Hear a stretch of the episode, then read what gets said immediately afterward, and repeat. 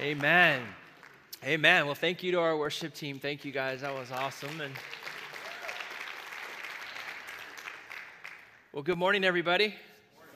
It is really good to see you all. And um, there's been some exciting things that have been happening around here over the last couple of weeks. Uh, something that happened last week that I told Phyllis, you know, um, your friends could wish you happy birthday on your birthday, but your real friends wait like a week later so that you still get to feel that, you know, awesomeness of birthday. So happy birthday, happy 39th birthday, Phyllis.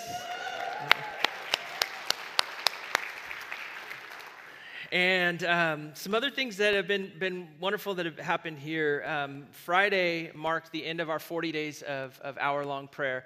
And that was an invitation that we put out to each one of you in response to 40 years of God's faithfulness here as we celebrated Bridges and Zion's 40th anniversary. And I, I got to tell you, that time was so rich. It was such a, a special time to just sit at, at the feet of Jesus. And I want to tell you that if, um, even though Friday ended it, that there's no law on the books or rule that says you can't continue spending an hour in prayer with Jesus. And, and my hope is that it's helped to develop maybe a habit in you that you're like, oh, I kind of, I'm ready for my hour, you know? Um, this is not like a legalistic requirement, but it's an invitation. And I can't think of a time where I spent an hour at least trying to pray, right? That sometimes I was sharing with my friend, he's a pastor as well, like you're five minutes into prayer and you're then over here on a house project. Then you're back in five minutes in prayer and then you're over here on a work concern. Uh, but as we try our best to center in and, and, focus on Jesus in prayer, I can't think of a time where I walked away from that going, man, I wish I'd have been doing something else then. Are you with me?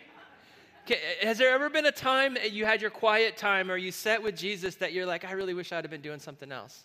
Probably not, because he's so good.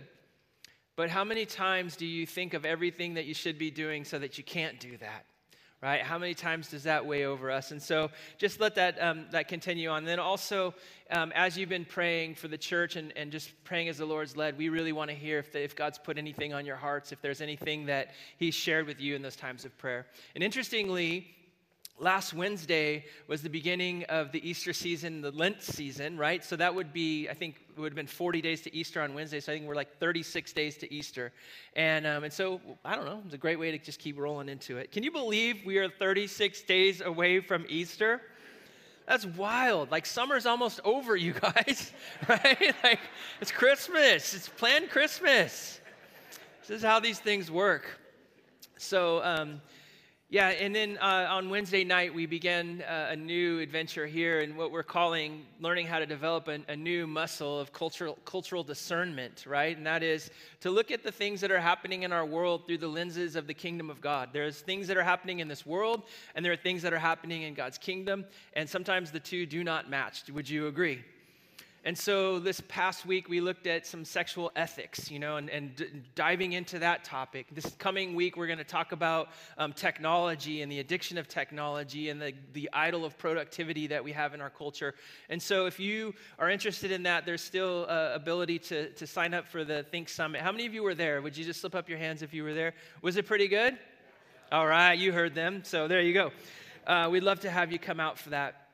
And then um, finally, before I, this is all free, before I get into the message, um, we've been doing a, um, a series for uh, marrieds um, called Marriage on the Rock. And um, yeah, I heard a woo, there was a couple, yeah. I wanted to thank Ben, I wanted to thank Charm, Chester and Teresa, and Gary Marnie, just, uh, Marlene, sorry. Um, just thank you for your, for your leadership in that. And then I also wanted to invite uh, um, Stephen and is Jessica here too? Yeah, there you are. If you guys would want to come up and just share what, what um, this has meant to them and their experience with it. So, would you welcome them as they come up?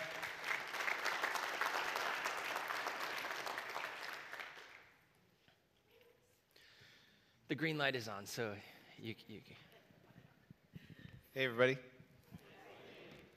Well, I'm Steve. This is my wife, Jessica. Um, we've been married for about 12 years, and uh, we were married in Orange, and we've moved all over the place. We were living in Colorado and Kentucky and Idaho for a while, but we're back here um, since about October. And, anyways, the marriage class came up as an option, and um, we felt like it was a perfect timing for us to do that.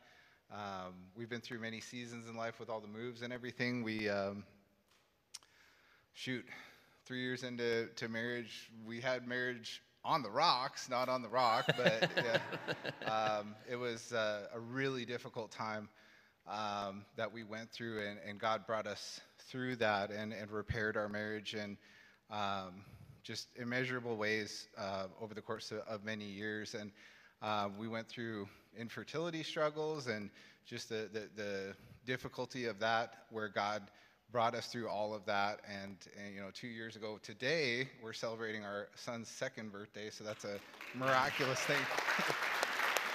yeah, just a, a miraculous thing. And so, you know, we've been through a lot of seasons together, uh, but here we were, you know, uh, we had a lot of focus on our marriage before. Um, but in the last two years, having a child and, and the change of seasons, it's like, well, you know, we met with, with Danny before that too as well, and just were reminded of um, how, how faithful God is and his healing and, and uh, repairing marriages and repairing people's lives. And, you know, it was great to go through the class and be reminded of those things and also to see um, how we need to focus again on prioritization of our marriage, uh, the purpose in that, um, and just ways that we were, you know, distracted by having a young one, and it's a different season in life. So it's been a, a really important thing for the two of us to have really great conversations. So, yeah. Wow, man. Did you want to share? I was going to say, yeah, it's it's super easy to focus on your marriage when it's just the two of you, and we had ten years where it was just the two of us, and you know we had ups and downs, but we were always able to kind of focus in. But when you become parents, our lives have changed a lot, and you're when you become parents, it's very easy to get distracted and let your marriage kind of, you know, take the back seat, and you're all focused on that baby and raising him. And um, it's been a really good time for us to have kind of that tune up and, and the questions just revisiting like what is it that made your, you fall in love with your spouse and how mm. did you pursue your spouse and it's just been a great time for us to kind of refocus um, those priorities in our life and um, us building our strong marriage is what is absolutely what's best for our son um, and just i feel so strongly like the holy spirit just saying to me that that bridge god wants us to be a church of restored people Amen. and restored marriages yeah. and um, ministry is found where you've been broken, and your testimony is found where you've been restored. and we've definitely been restored in this area. And just as a wife and as a mother, our main my main ministry is at home, and it's to my son to be a mom, to my husband to be a wife. And this has just been a great time to really focus in on those things that matter when there's a lot going on that can steal your attention. Yeah. Yeah. Thank you guys. Yeah, thank you. Uh, yeah, read one thing? Yeah, please. Yeah. You just preach. All right. Well, yeah. So yeah, just just as we were talking and going through this, I, Proverbs 31 came up the other day, and I, I, just wanted to to read the description of a, a, a worthy woman. It says, "An excellent wife who can find, for her worth is far above jewels. The heart of her husband trusts in her, and he will have no lack of gain. She does." him good and not evil all the days of her life. She looks for wool and flax and works with her hands in delight. She is like a merchant ship. She brings her food from afar.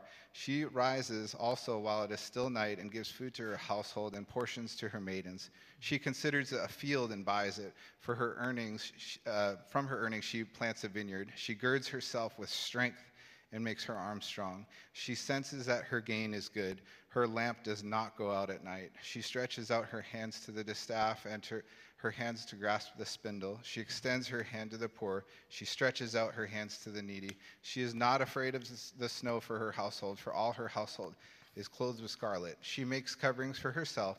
Her clothing is fine linen and purple. Her husband is known in the gates. When he sits among the elders of the land, she makes uh, linen garments and sells them and supplies belts to the tradesmen. Strength and dignity are her clothing.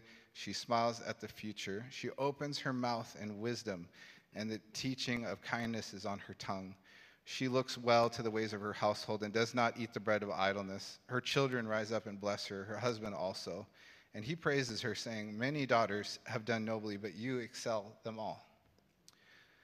Charm is deceitful, beauty is vain, but a woman who fears the Lord, she shall be praised. Give her the product of her hands, and let her works praise her in the gates. So, just as we were going through the class, I thought about that a lot. yeah, well done. That's my wife. Right on. Thank you, guys. Hey, before you sit down, would you recommend this for other people? Absolutely. Okay, yeah. good.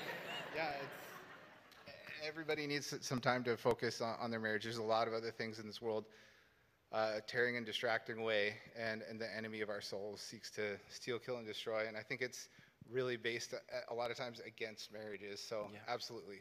Right on. Yeah. All right. Thank you, guys. So uh, we'll be doing an, another session upcoming. So pay, um, keep keep watch over that um, when when those things are advertised and um, jump in. And just know too, it's for every um, stage of marriage. It's for those that are engaged to be married. If some in the room had been married for how long? What? 57 years, and, and others just a few years. And so it's a great, well, now it's a competition. 64 over here. Can I get 65? Who's got 65? All right, you guys win. So, so hey, come. And, and I can't think of a, a, better thing to do than invest in your marriage. So thank you, thank you, Stephen and Jessica, for sharing your hearts. Um, we're going to be in the Gospel of John in John chapter 10. Uh, I was tempted to jump into John chapter 11, which is just a, a wonderful um, uh, direction that the gospel takes in the, the miracle of Lazarus being raised from the dead, and we'll get into that. But I just had this um, nudge in my spirit to hang out in this last portion of John 10. I know that we covered it a little bit, but particularly one of the reasons I wanted to look at it is there's a confusing passage in there. You've, have you ever read the Bible and been a little confused? Some, sometimes you read the Bible and you just want to like skip over it, or you just get Andy to preach on it. One of the two. But but either, but but this time, this time I, I thought, you know what? I I, I want to look at this a little deeper as one one little point, and then I'm so glad that I did because it was really rich for me personally as I as I looked into this, and so I pray that it will be the same for each one of you. So let's get right back into it. If you remember where we found ourselves um, in the story or in the account. Um, Jesus is um, on the heels of the miracle of giving sight to the blind man, which is the first recorded miracle of its kind. It was like, how could he not be the, the, um, the Messiah? Or at least for others, as they would identify him, at least he's a prophet. Like this, you know, and the, and the scandal that came around it that, you know, you get so stuck in, in a preconceived idea that this person is, is evil. And I'm speaking of the religious leaders of the time. It's like he, he couldn't be okay, that all they can see is what he's not. And so they have to build a case against him. It was a refusal to believe in who he, who he was and who he is. And yet you have a blind man who's like, I mean, they're, they're just grilling him, trying to find out like how this could happen to him. And he says, look, I don't know. All I know is this, that I was blind and now I can see. And then he kind of gets a little sarcastic himself and says, hey, why are you asking me all these questions? What, do you guys want to follow him too? And so we realize and we see this theme of belief through the Gospel of John. Um, this theme starts in, in the very beginning and then it, it, it weaves through, and it's even the very purpose of the book. And I'll get to that in just a second, where John says in the 20th chapter, This is why I'm writing this stuff. This account is so that you will believe, and that by believing, that you'll have life. And so the word belief is, is woven throughout this, um, this gospel. And at least um, for me, as I've been reading it, it just has become such a clear case for Christ, right? It's, it's written in such a way that you see what he's done, you see how he lives, you see his, his proclamations, what he says about himself, what others say about him. And then you're left with, what do I do with what I know? That's why I believe so many come to faith through reading this gospel. That's why when somebody's curious about Jesus or Christianity, we often say, hey, you know, a good place to start is where? In the Gospel of John. And I have been so enjoying this, and I hope that you have too. And so here's where we find ourselves um, in John chapter 10, starting in verse 22. It just says, At that time, the feast of dedication took place in Jerusalem. It was winter, and Jesus was walking in the temple in the colonnade of Solomon. This is a timestamp that helps us to realize that within a halfway through a chapter, three months or so have elapsed. A season has changed. Now, we know this because of when this um, particular feast falls. Um, the Feast of Dedication took place in Jerusalem, but if you were to search through your Old Testament to find the Feast of Dedication, do you think you would find such a feast? No, you wouldn't find such a feast because it's not in the Old Testament. Um, you have the three main feasts. You have Passover, the Feast of Booths, and um, the, the, there's one more. Um, Passover, Feast of Booths. Somebody tell me what it. Um, weeks, yeah. So, so these are the these are the three main ones. But this one is not in there because it happened in the intertestamental period, right around 165 BC. Um, there was an evil ruler named Antiochus Epiphanes. He was a Syrian king. And many of you probably already know this story, but he oppressed the people of Israel, took over Jerusalem, and committed horrendous acts. I mean, he was a cruel and horrible person. He killed many of the, the people of Israel. He, he refused to let them um, worship in the way that God had called them to, refused to let that pass on to generations. If, if there was an act where a parent, say, um, followed the rite of, of circumcision, that child would be killed as well as the parent in a grotesque and horrendous way. It was awful. Probably the, the height of his awfulness was when he brought a pig into the holiest place, sacrificed a pig on the altar of the Lord, and instituted temple prostitution in the temple. That's bad, right? Uh, known as the desolation of sacrilege, right? It was like the worst. And out of that moment in history rose up uh, uh, uh, the, the Maccabees, right? And, and one named Judas the Hammer. I just think that's the cool. I think his biceps were huge, right? Just like Bwah. Judas the Hammer led a revolt that put an end to, um, to uh, Antiochus Epiphanes' rule of terror.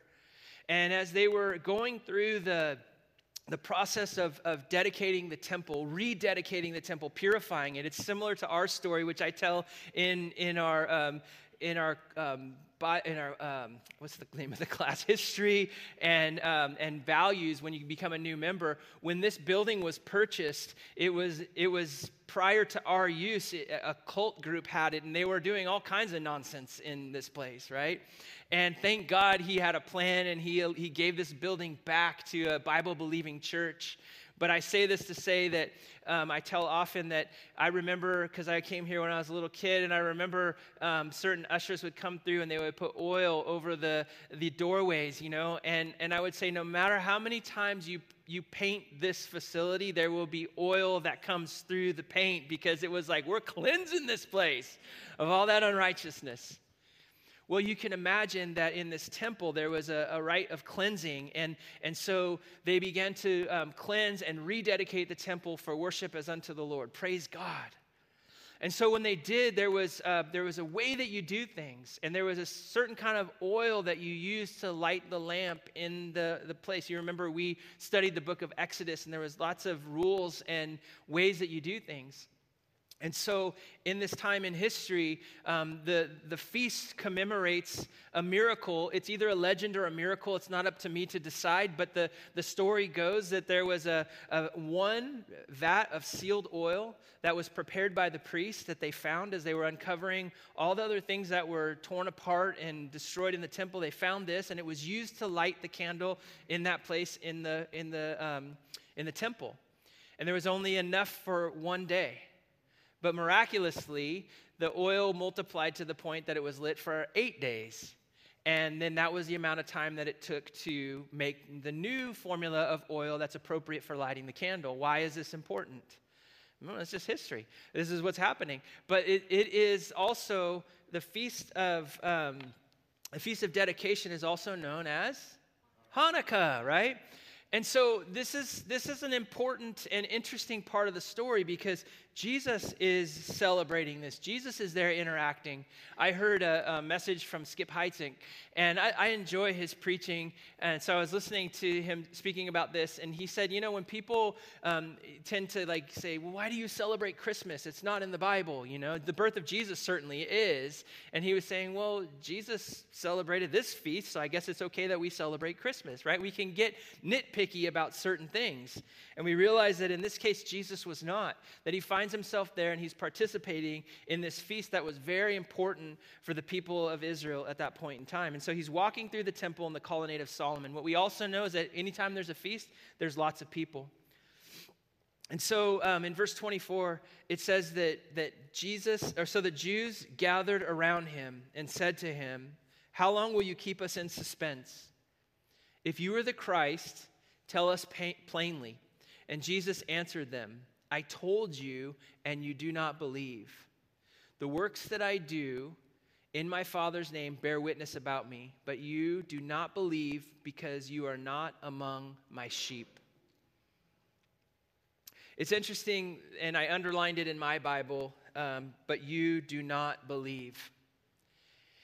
There is a difference between doubt and unbelief. Do you agree with me on that? There's a difference between doubt and unbelief. I heard one scholar say that, that doubt is the fuel for curiosity that leads you to truth, right? That as humans, we have doubt in our hearts. And, some, and there's even that worship song, All My Fears and Doubts, they can all come to because they can't stay long when I'm here with you. Speaking of like bringing it all to Jesus, that you don't have to hide that stuff. Doubt is different than unbelief. Doubt is the thing that all humans have surrounding supernatural things like faith. That when you approach something that sounds too good to be true, like grace, for example, how good is grace? We've been studying Romans in our, in our men's um, early morning group, and man, every time we're just like, what? No matter how many times you read Romans, no how many times you hear the gospel, you just go, grace is too good to be true. And when something feels too good to be true, what do you kind of do internally? Like, oh, that can't be true because it's too good to be true. But your doubt gives you the ability to press into Scripture more and to understand the evidence of God at work in your own life and in the lives of people around you and what He's done through the Word. And that doubt produces truth that makes you anchored in to who God is. It makes your faith stronger. And so I want to encourage you that maybe you grew up in a tradition or you grew up in a moment where you weren't allowed to ask hard questions. I just want to ask you if you would be bold enough to raise your hand and say, I grew up feeling like I couldn't ask hard questions. Come on, have you? Yeah. You, thank you for your honesty. And I wanted people to see because sometimes we can live under that shroud of I'm not allowed to ask hard questions, like as if we're going to ask the one that makes God not true. Like maybe I'm going to come up with the one that is so good that there's not going to be an answer for it. Do you know that God is not intimidated in the least by your questions? that he, and you're going to see it here in a moment, that he knows the attitude of your heart, especially when you're pursuing him in truth. Now, I'm not advocating for a whole group of us to get around and become skeptics and sow doubt into others. That's messed up. That really is, don't take your experience and dump it onto somebody else. Okay? That, that is a, a, a, very dangerous area to get into that is in line with what the New Testament calls sowing discord or disunity. But when you're having an honest question in your heart, don't suppress it, press into it. I've talked to people who are much wiser than me when I'm going through something, and I'm, I go to them for an answer, right? Don't you? I just can't stand wise people because you go to them for answers, and, and they'll just go, "Hmm, yep." You should really press into that.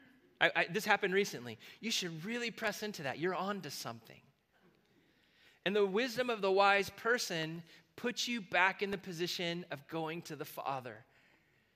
They reassure you that you're not off track, but that there's some gold to glean by pressing in to the difficult thing. So press into the difficult thing. Don't sweep it under the rug, under the rug, because pressing into the difficult thing leads to revelation, and that leads to a stronger faith than you'll ever have. And once you get that stuff, man, you just want to pass it on. Amen? So Jesus, um, he confronts not their doubt, he confronts their unbelief. Unbelief is sin, according to the Bible. Unbelief is an attitude of the heart that is so prideful that says, not only, not only do I doubt, but I refuse to believe. I refuse to believe. That is what unbelief is. Unbelief, I, I think, is, is a deadly sin because it, um, it says that, that God opposes the proud, but he gives grace to the humble. And so if we refuse to believe, we take the position of being like, I, am I know more. I refuse to believe what you say. And we, we then subject ourselves to the resistance of God. I, I love that passage of scripture. God resists the, the proud, but he gives grace to the humble. But if I really think about it, I wonder, what is that like to experience the resistance of God? And I, I, I, think like of that game, you know, Mercy, where you go like this with people and you like, yeah, yeah, yeah, Mercy. It's just doing that with God, really? God resists the proud, but he gives grace to the humble. And Jesus is saying to them, hey, you know, I, have told you who I am in many ways, and many people have actually believed as a result. Um, Jesus invites in John 3 whosoever believes that they could have eternal life. And then he later calls on these disciples, and, and, and the result of belief, and as we understand the full picture of that word belief, it's tied in with um, an action as well. It's not like, huh, yeah, that's true. I believe that. It's truth that you embrace, and it's, it's transformational in your life. And so if, if you believe him, you begin to follow him. And that's what we see in the disciples, right? They're fishing, they leave their nets, and they go and follow him. They're collecting taxes, they leave their books, they go and they follow him. And so we see the pattern happening in the early chapters where disciples believe and follow. Um, the woman at the well, after Jesus has a great conversation with her that's outside of cultural boundaries, um, she believes and she goes after to get everybody else to believe, like, look who I just met. The, uh, the man who got mud eyeballs believed, just kidding. if you weren't here for that, there was, you know, Jesus does the mud miracle, and some interpretations are that he made eyeballs out of mud and stuck them in. I just think that's funny. Um, uh, sorry. Probably inappropriate that I said that. The, the, man who was, the man who was born blind and received sight believes. The, the 5,000 who, um, who received bread, may, probably and clearly more than 5,000 because it was just counting the men, they believe. But there are those that see all this, witness all this, hear it, and refuse to believe. And so they have to come up with crazy ideas to explain the unexplainable for them. And the end result of this idea is that if, he, if, if we can't win, we just got to kill him right? And so you see the plot early on to kill Jesus. Um, if you would turn really quickly to John chapter 20, and so you can understand how important this theme of belief is in the Gospel of John. It's laid out for us very clearly what the purpose of the book is. Now, Jesus did many other signs. You see, this is important because the signs give witness to who he is, and this is going to come up in his argument with them in just a moment. But Jesus did many other signs in the presence of his disciples, which are not written in this book. But these, speaking of the signs, these are written that you may believe that Jesus is the Christ, the Son of God, and then what? By believing, you may have life in his name. And so, um, this is where we find ourselves now is the showdown between um, the religious leaders and Jesus over the issue of unbelief. Now, jump back, since you turned there, you can jump back to chapter 10 for those of you that still turn pages in, in a book. Um, John 10 27. Jesus follows and says that you're not, you don't believe because you're not part of me. You're not part of my sheep. You're not part of those who've seen the signs, who've wrestled through their doubt and have embraced who I am and not only believe, but have followed me. He says, My sheep hear my voice and I know them, and they follow me. I give them eternal life, that they will never perish. Have you heard that before? Remember John 3? I give them eternal life, that they will never perish, and no one will snatch them out of my hand. I can imagine him saying it to them with his eyes locked into their eyes in a piercing sort of way, saying, No one will snatch them out of my hands. Your intimidation tactics will not work with them.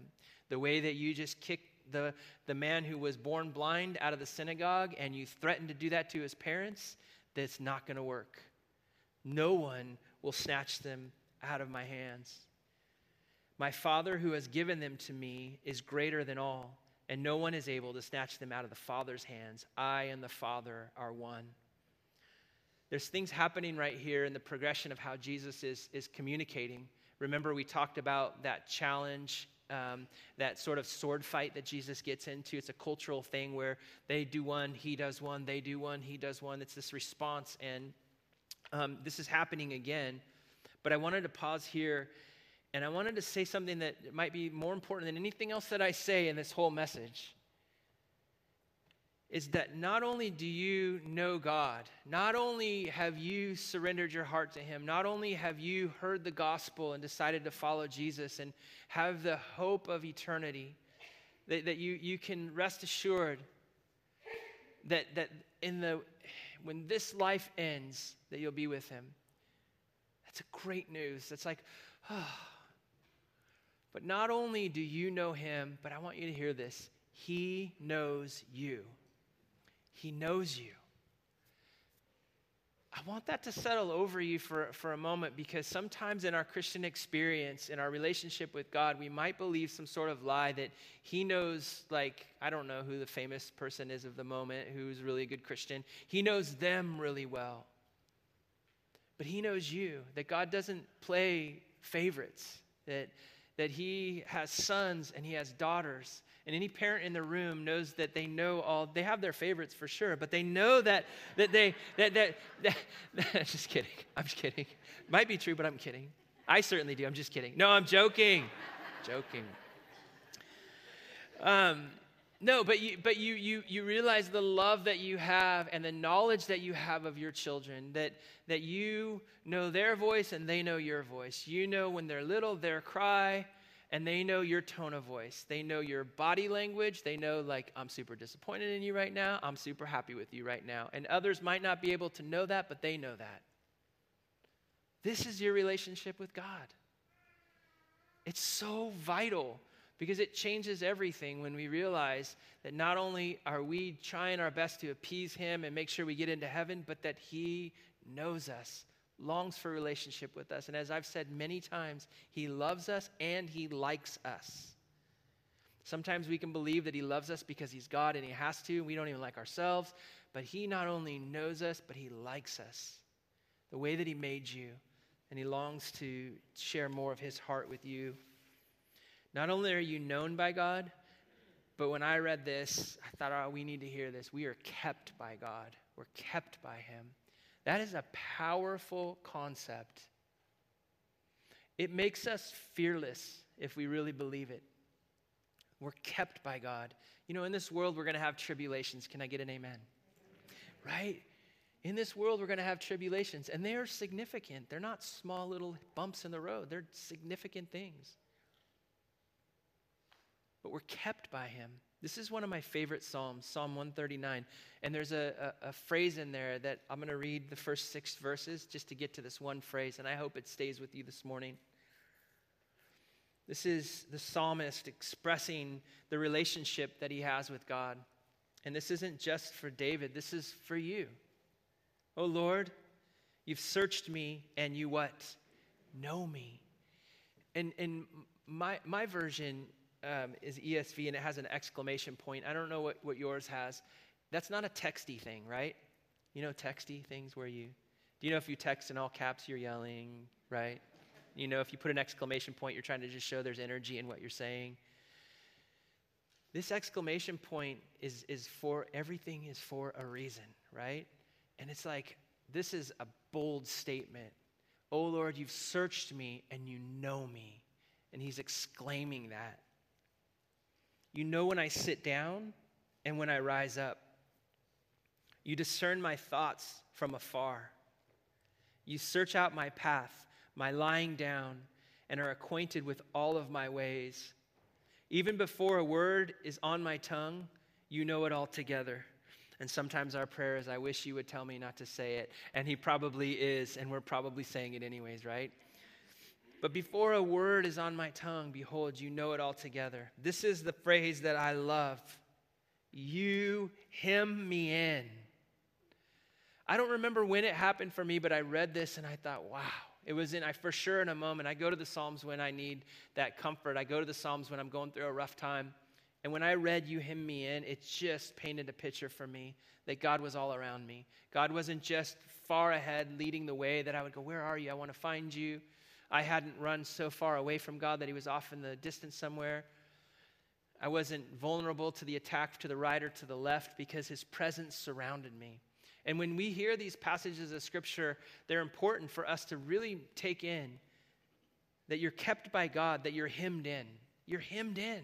That's powerful. Not just the ones that we think are his favorites. You, each and every one of you, you literally are God's favorite.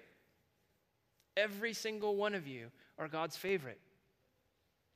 You hem me in behind me and before me. You lay your hand upon me. And this is so true. Verse 6 Such knowledge is too wonderful for me, it's high. I cannot attain it.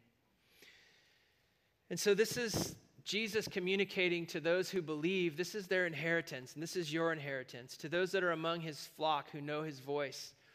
But to those who refuse to believe, they don't have that benefit. And, and so the ones that don't believe, as I said before, their only option is to destroy him because they can't win the argument. And Jesus, it says that after saying these things and declaring basically that he was God and the Son of God, again, it's yet another time where they pick up stones to stone him. And they literally are ready to execute Jesus on the spot.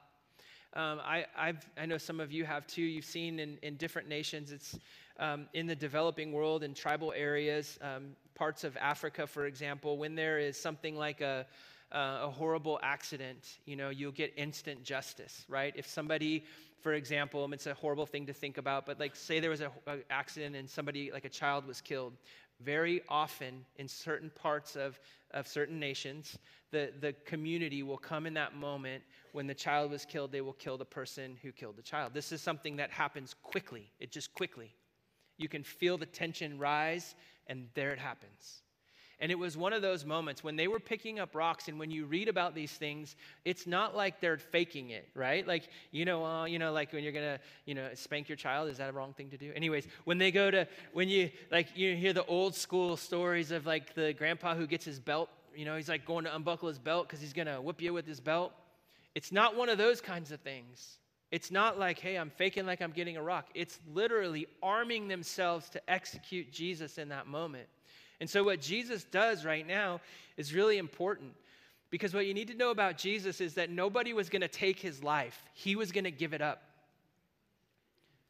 But this is a human moment, so he had to react, and he was reacting. This is what he does. He answers them I have shown you many good works from the Father, for which are you going to stone me? Because according to the law, the way they were going to do it is not the right way. They hadn't done the due diligence that was necessary to execute him. And so, of which one of the things that the signs, remember these signs, the things that Jesus has done, which of the miracles are you killing me for? And the Jews answered him, It is not for a good work that we are going to stone you, but for blasphemy, because being a man, you make yourselves God.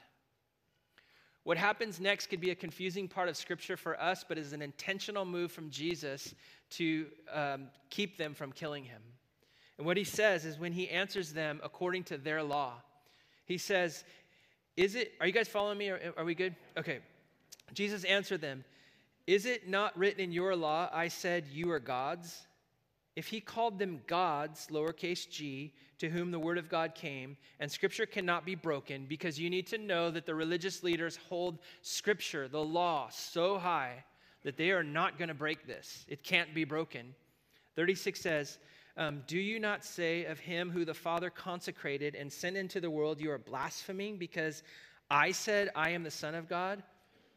If I am not, the, if, if I am not doing the works of my Father, then do not believe me. But if I do them, even though you do not believe me, believe the works, that you may know and understand that the Father is in me and that I am in the Father. This is uh, very surgical, what's happening right now. He is citing a real case law moment. He's referring to Psalm 82. If you want to turn in your Bible to Psalm 82, you can. There's a couple of different interpretations for this. I'm going to choose the right one. Um, the, the, the, the, um, the danger of passages of scripture like this is it can, it can, if you just read it and go, well, the Bible says that we're gods. It basically, you could go around telling people that. And I've actually heard that preached before. Uh, I've heard it preached before. You know, you're, you're highly valuable. Do you know that, uh, that Jesus calls you a God? You know, and, and it just feels yucky, right? It just feels yucky because that's what discernment does. Yucky is a theological term for when, when something doesn't feel right. But it's really the discernment of the Holy Spirit that goes, okay, but it's in the Bible, but am I that? So, in a quick look at Psalm 82, brings some, some um, clarity of the matter, and it says that um, this is in, I'll, I'll read cha- uh, chapter 82, starting in verse 1.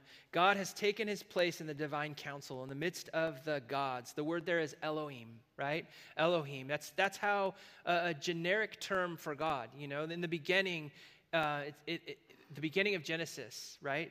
It says, Bereshit bara Elohim, in the beginning, God, right? And that word God with a capital G refers to God of the universe. The lowercase g can be used for all different kinds of false deities. It can even be spoken of in regards to angels and demonic presence. And so um, it is, in that regard, a, a, general term. And so he says that it's, that is the word that's being used. And so he says, um, in the midst of the gods, you, um, he holds judgment. How long will you judge unjustly and show partiality to the wicked? And then there's that Hebrew word Selah, which is a beautiful word, which is a musical interlude that, that requires you to stop and, and think about what's being said. Now, what's being said is that there are those like these ones now who are judges in Israel, right? Those who are, are given the, the responsibility of the law. And because their judgments affect the destiny of another person, they are considered to be like gods in that regard, in a metaphorical, general sense. Does that make sense? So, if something that this person says affects your life and death, it's as though they're like a little Elohim, a, a, a small g. And what this is saying is hey, those of you, this divine council, you're judging unjustly. It says, How long will you judge unjustly? Give justice to the weak and the fatherless, maintain the rights of the afflicted and the destitute, rescue the weak and the needy, deliver them from the hand of the wicked. They will, um, they will have neither knowledge or understanding, and they will walk about in darkness. Um, the foundations and all the foundations of the earth are shaken. And then verse 6, and, and he says, And I said, This is God, you are God's, Son of the Most High, all of you. Now, these men who are accusing Jesus, who are about to kill him, fall into the same category as these guys who God was calling out and saying, You've been appointed to judge, but you're doing it unrighteously. Jesus then references this passage. Verse, if it reads on, it says, Nevertheless, like men, you shall die and fall like any prince. Arise, O God, judge the earth, for you shall um, inherit all the nations.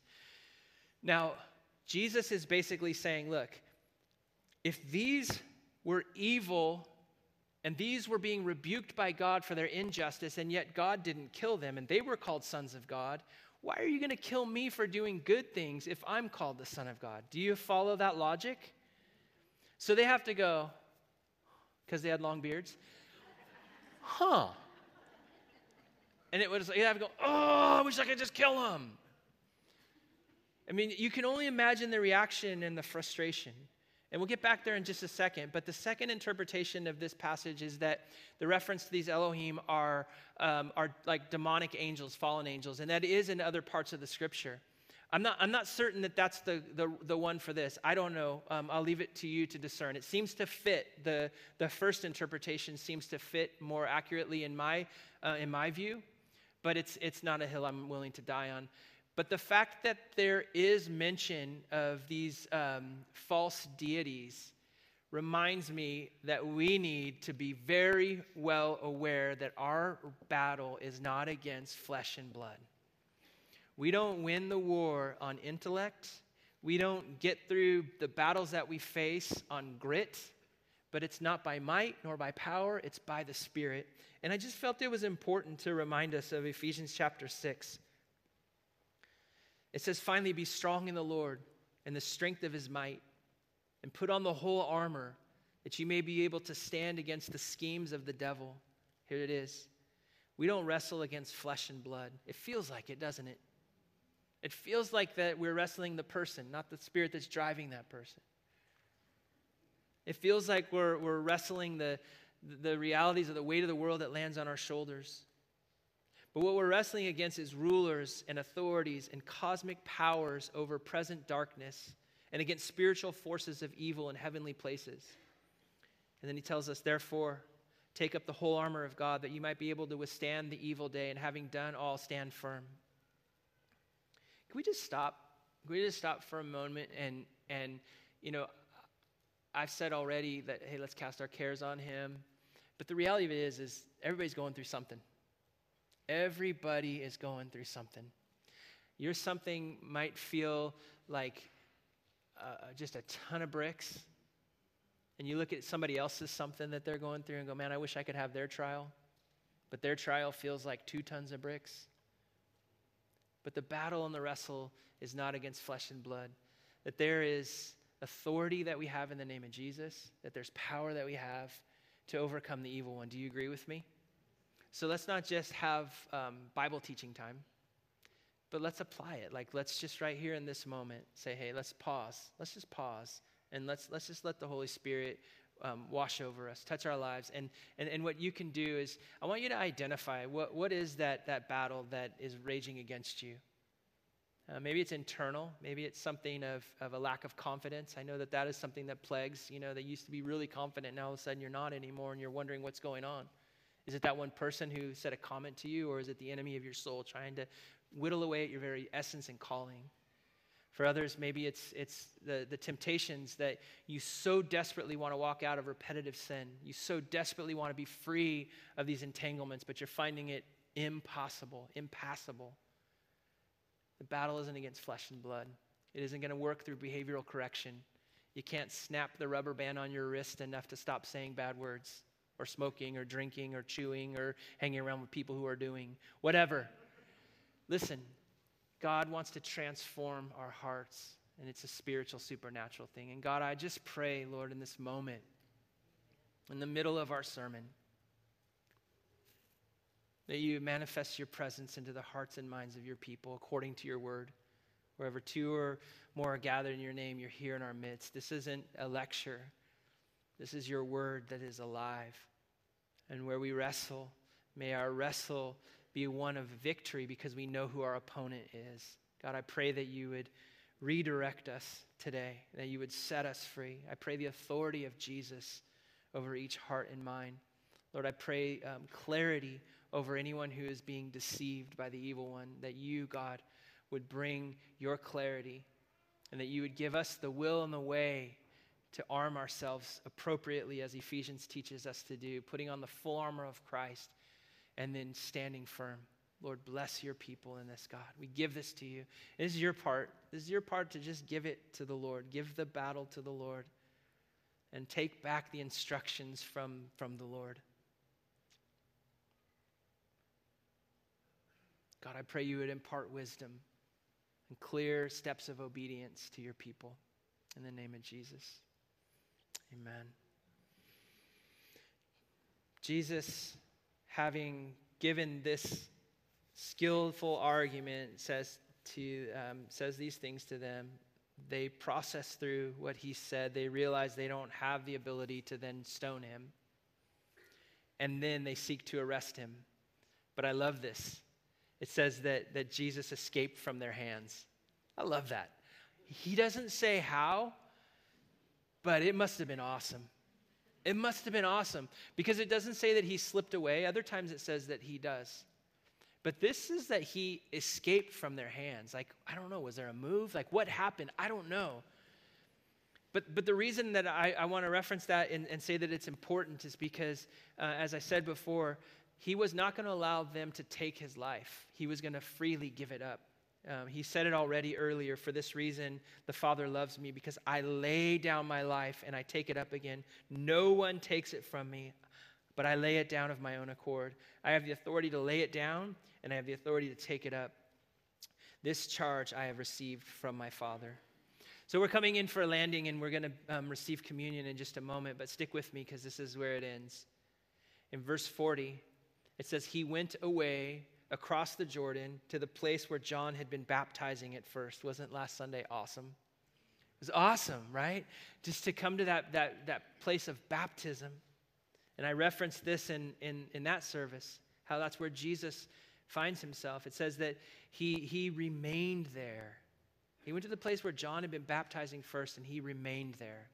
He wasn't elusive. He wasn't ditching the, the hand of the, um, those that were trying to kill him, but he was there. And where he remained, many came to him. And they said, John did no sign, but everything that John said about this man was true, and many believed in him there. The issue of this chapter is about belief and unbelief. The many believed, but the few were unbelieving. The ones who should have believed because they could, they had the, the understanding of the law, were blinded not because they doubted, but because they refused to believe. It was a stubbornness that led to pride, that led to death. Death meaning eternal separation from God. And where I wanted to end our time, um, in, I'm going to invite our worship team to come back. And with the time that we have remaining, um, we're going to do this in four minutes. No, I'm just kidding. I'm joking. Sorry. I hope that you're not um, holding time too tightly. But let's, let's just be together for these next moments and not be in a rush. Because what, what communion is for us is another opportunity to remember. And what we're remembering is the authority that we have to win the battle because of Jesus. What we're remembering is what he did for us when he willfully laid his life down. What he did for us when he escaped their arrest. Because for the joy set before him, he was going to endure the cross. You were the joy that was set before him. Everything that he did was intentional, and it was with you in mind because he knows you, because he loves you, because he, he holds you in such a way that no one can snatch you out of his hands. What you celebrate today is the security that you have in a relationship with a God who loves you to death. Don't ever let that become trivial. Don't ever take that for granted. And communion gives us a full sensory opportunity to remember. To remember the, the blood that was shed on the cross, to remember his body that was broken for you, to remember that, today's a fresh start and a new beginning. You don't have to refuse to believe him. You can come with your doubts. But if you choose to believe him and to follow him, the promise from God's word is that you're going to have life, eternal life. Eternal life is a, is a quantity of life that will blow your brain out trying to think of forever. Don't do it right now, I'll mess you up. And it's also a quality of life. It's a quality of life that begins right now. That's Jesus says, I've come to give you life and life to the fullest. That's what we celebrate. We remember that we have quality of life in Christ, we have quantity of life in Christ, and that we're hemmed in. We're hemmed in. Not even the most elite of the religious could snatch Jesus away. He escaped him. And you have the power to escape the power and the clutches of the enemy. Amen? Hebrews 10:12 says this that when Christ had offered for all time a single sacrifice for sins, he sat down at the right hand of God. You know, the God you serve is not in any way nervous today. Not nervous about world events, not nervous about the conditions of your life, not nervous about your finances. He's not nervous about your job search or your job situation or your relationships. He's not nervous. He actually has answers. And, and he, the, the, the fact that he is, he, he's not nervous uh, is illustrated by the fact that he's done it all and he's sitting down. He's in a posture of in control and in authority and waits to be wanted by you. Philippians 2 7 says, He emptied himself by taking on the form of a servant, being born in the likeness of men, but being found in human form. He humbled himself by becoming obedient to the point of death, even death on the cross. And here's a really good part. Therefore, God has highly exalted him and bestowed on him the name that is above every name, so that at the name of Jesus, every knee should bow in heaven and on earth and under the earth, and every tongue confess that Jesus is Lord to the glory of God the Father. Amen. As the worship team leads us, when you're ready, just come. Come to, there's four different spots that you can receive communion. If you're at a place this morning where you want to receive, but um, you can't get out of your pew or it's a pain to get up here, just tell the person next to you, hey, bring me, bring it back to me. Let's do communion together, right? And so once you, you hold the cup that symbolizes his blood and you hold the, the wafer, which is symbol, symbolizing the bread or his body, just hang on to it and then we'll break bread together. So whenever you're ready, um, come and, and take the elements and have hold them in your hands.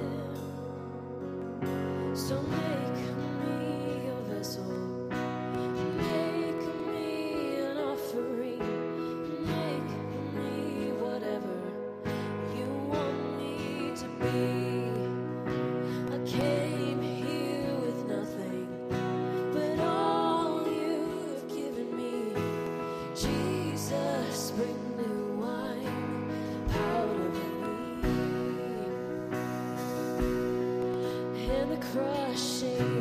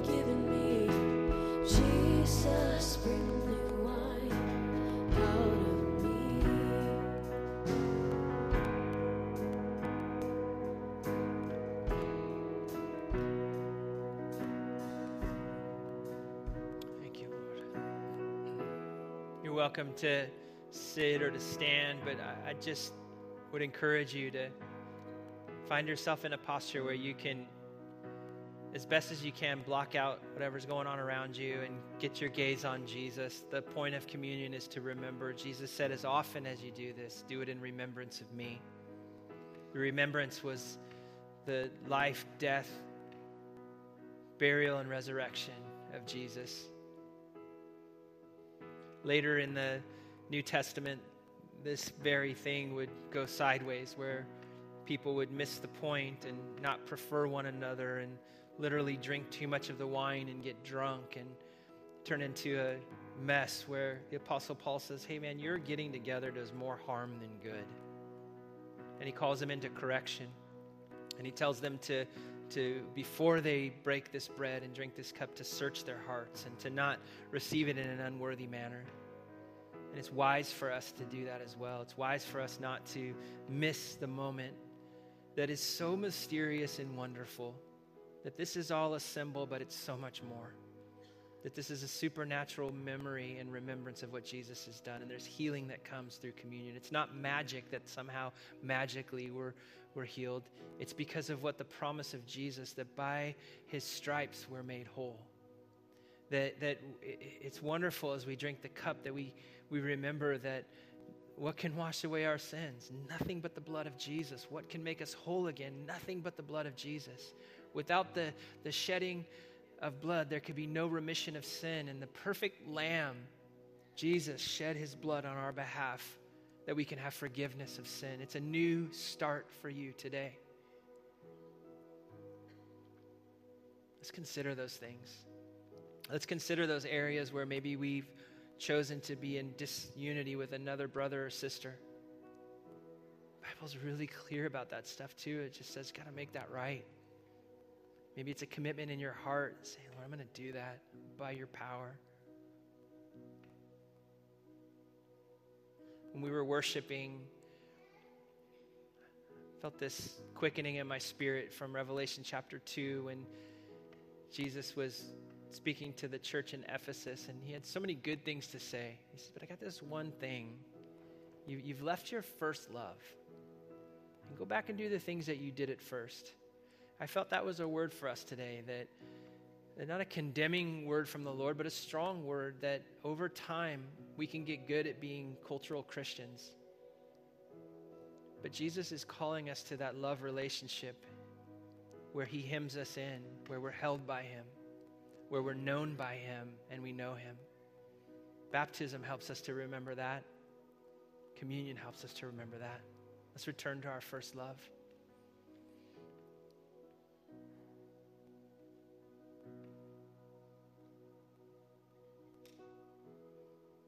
As we hold up the, the bread, Jesus, we remember your body that was broken for us. I, I can't get over the fact that you did it with us in mind and you did it with joy. You suffered pain and ridicule and shame so that we could be delivered from those things and that, that by your stripes we could be made whole. Lord, I pray healing over your people today, emotionally, physically, spiritually. Lord, correct things that have gotten off track because of your sacrifice. In the name of Jesus, let's break and eat together.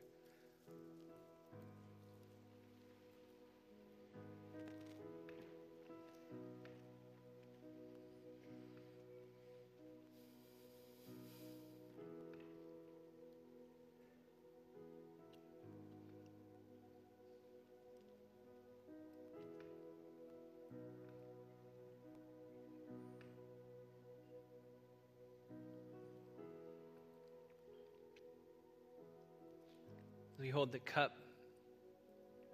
It's the symbol of a new covenant of God's grace. Way too good to be true, but it is. Receiving God's grace by believing in Jesus, resulting in a change of our life and following Him. Jesus, we declare that you are our Lord and Savior. Jesus, we thank you that you give us a fresh start that there's new mercy every day. Thank you for your blood that washes over us. Thank you that when we confess our sin, you're faithful and just to forgive us and cleanse us from all unrighteousness. Thank you for your blood shed for us. We remember. Let's drink together.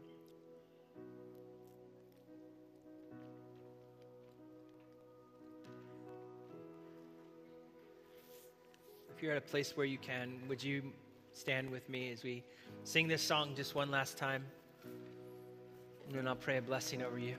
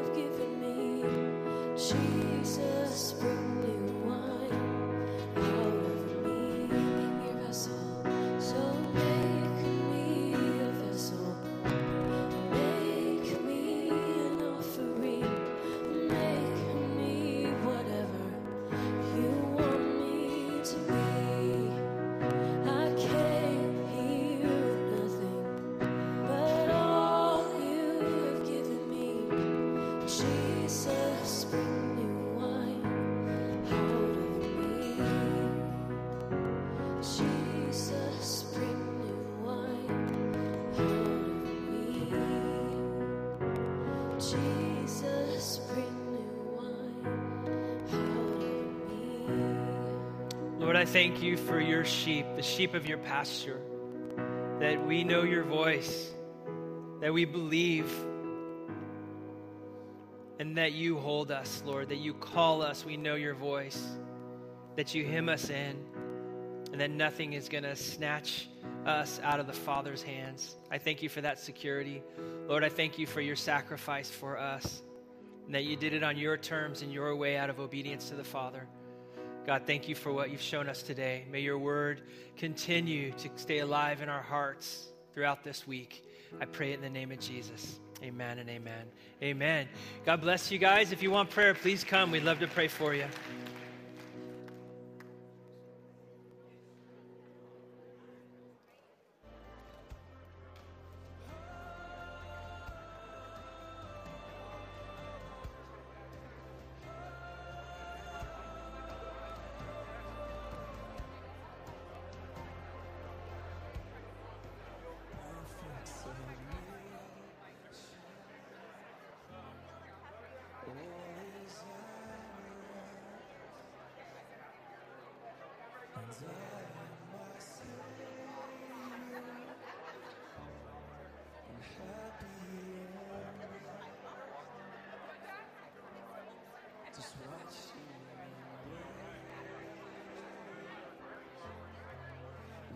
Yeah.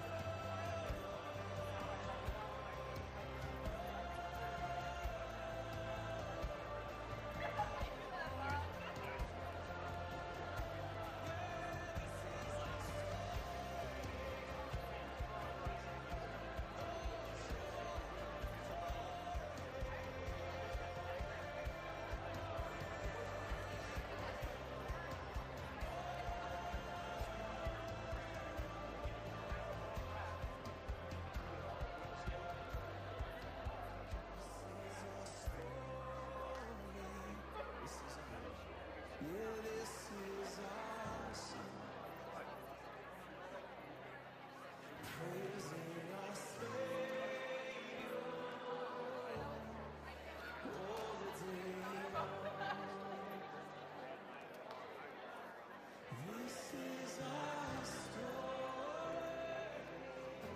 God.